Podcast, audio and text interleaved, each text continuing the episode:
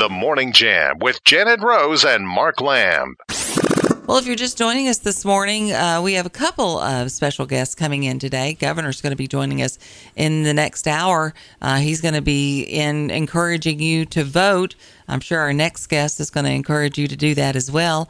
Eric Zehr is with us. He is the Republican candidate for the House of Delegates in the 51st District. Good morning. Good morning. It's great to be here. We're glad you're here with us. Uh, this is you're involved in an interesting race because this district is, uh, you know, new, really, or certainly been, has been recently redone. It's a new district, new constituents. I'm a new candidate. I've mm-hmm. never run at the state level before, but we've got a great race going.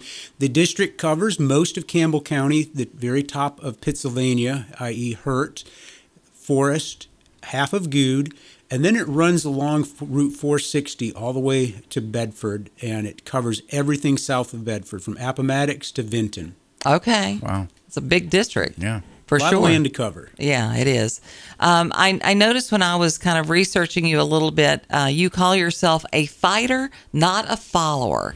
Let's talk about that. Well, let me tell you, because we've got so many important issues happening in Richmond, we've got to get down there and really fight. We've, these yeah. issues aren't going to resolve themselves. Mm-hmm. The Democrats are fighting for what they believe in. We've got to have conservatives down there not only pushing back, but pushing and fighting for what we believe in. It's not enough just to hold. It's not enough just to, to be hold the line, to right. stop the Democrats, but we've got to move our Republican needle to the right. And uh, it seems like, and I think that's why people are frustrated in general. It seems like people aren't fighting anymore. Good men and women aren't standing up to push back evil. I mean, that's literally yeah. what we see much of this as being, especially when it comes to our children. We've seen, just look back to 2020 with this whole COVID thing and, and, and giving the the left an excuse to shut us down, to right. isolate us, mm. to just in essence push us back. And we didn't have people standing up and really fighting back. And that's what we've got to do.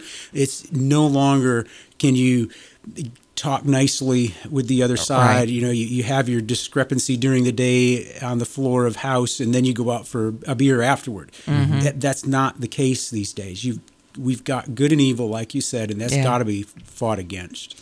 So uh, you call yourself uh, uh, pro parents. I'm assuming that you're talking about the schools and the parents' right to be involved it, with the lot, education of their children. Mm-hmm. You know, that includes a lot of things. It does. So, primarily, as I'm going door to door, the number one thing I'm hearing about is this push for transgenderism. Right. We've got such a small percentage of our society that's messed up, and they're wanting to push that on our children, and parents are saying, save our kids. We don't want that pushed on our kids. So last year in the House of Delegates, there was a bill put forth that was called, uh, it was nicknamed Sage's Law. Yes, um, you, we've told that story. That. We've yes. talked about that. So that's got to be put forward again because it and was Sage stopped. is in your district. Yes, she is just outside my oh, district. In, but in I met with her mom a few Yeah. weeks ago. Heard the story. Um, it- it's really sad that partisan politics would stop a bill that could protect children like that simply by letting parents know. Right now, the way the law stands, if a school psychologist is is sort of grooming a child in that direction and the Mm-hmm. child starts to go in that direction, they don't have to let the parents know. In Right. fact, they're not Right. supposed to. That's got to be changed. There's nobody Absolutely. who loves children more than parents. There's nobody who knows their child better, who has a better vision for their child mm. than parents. The state does not. The state does not own our children. Parents own their children. Parents need to be not only at a seat at the table, they need to be in the driver's seat for because they're children's education. responsible for that child. I Ultimately, mean, they, the parent, not Right. the state. And, and let me just say, if you haven't heard Sage's story, you can uh, go to our SoundCloud and, and search that. Uh, we also had an interview with The the, attorney. mother and the attorney, yeah, um, uh, about that. And to my knowledge, the um, the counselor that counseled Sage is still employed with Appomattox Yeah, Schools. which is crazy. Yeah. Sage's mom wants nothing more than to make sure this doesn't happen to, To another children. child. She's on a crusade She to, is. to stop this. Yeah, we One of- we had a, a magnificent conversation with her. But what a difficult position she is in. One of the things that came back and bit Terry McAuliffe in the shorts was overeducation. That's why I, one of the reasons I believe we have Glenn Youngkin in, in where we have him. Because remember what McAuliffe said that parents really don't have a choice in their, you know, what should be taught. And of course, Democrats think they own our children, which is a bunch of BS. So, like Janet said earlier, you know, holding the line, we we got to turn the tide.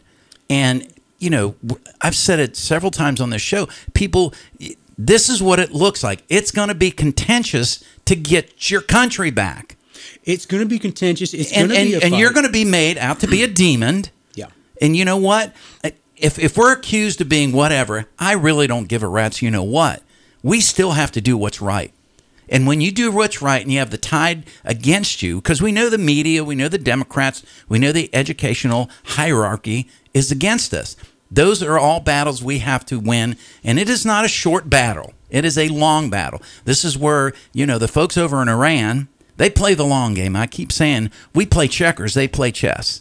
Yeah. So eh, this is, it's going to be a little bit ugly out there, people, mm-hmm. to make this tide change. Right. If we're not being called names and we're not being demonized, we're not doing You're our not doing job. anything. I was listening to Congressman Good the other day, and, and he was commenting on how the swamp strikes back. Right. That's what his phrase was. And he's seeing that personally as he's mm-hmm. fighting in D.C. When we fight in Richmond, the swamp is going to strike back. Right. There's a lot of folks that make their living. They've got a lot on the line down there to just hold things steady, right. hold things the way they are. But we, we've got to make changes because our society's in trouble. Yeah, absolutely. Let's talk a little bit about Virginia's energy independence. Uh, this is something that you're passionate about as well. So, in I think it was in 2020, we were tied to California's emissions standards, mm-hmm. and what that meant was if California bureaucrats passed a law or California bureaucrats decided Virginia, and here's an example, shouldn't sell gasoline cars past 2033. No, it was 2030 actually. It's coming right, right up on us. Yeah. They thought we shouldn't have gas vehicles over here, so we were going to have to abide by their standards we've pushed i say we our governor and, and yes. republicans have done a lot to undo that there's still more to be undone right. and that's um, an example of what happens when we go along we try right. to get along right. right. we end up suffering mm-hmm. virginia has its own resources exactly. virginia has its own brains we can make our decisions for ourselves right here on the east coast in virginia not in have California. you ever seen anything you know, I've been following this for a long time since I was a kid. Watergate. I was a teenager watching the Watergate hearings. So I've been following politics. I've never seen a state say, "I want to latch on to what that state halfway across the country is doing."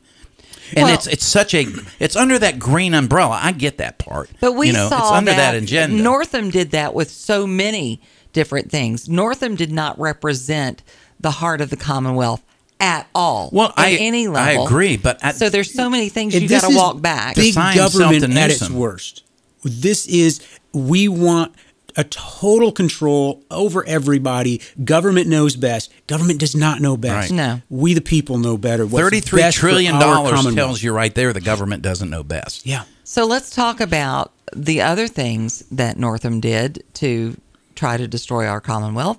Um, let's talk about uh, pro-life because he, for a pediatrician, yeah. he certainly wasn't very interested in saving babies. Yeah, this was sure. the guy that wanted to, uh, mm-hmm. to keep a baby comfortable sure. while uh, deciding whether to murder decided it. whether that yeah. child was worth mm. uh, keeping alive or not. We have got to get back to a society that values life. If we don't yeah. value life, we've we've lost everything. We talk about rights.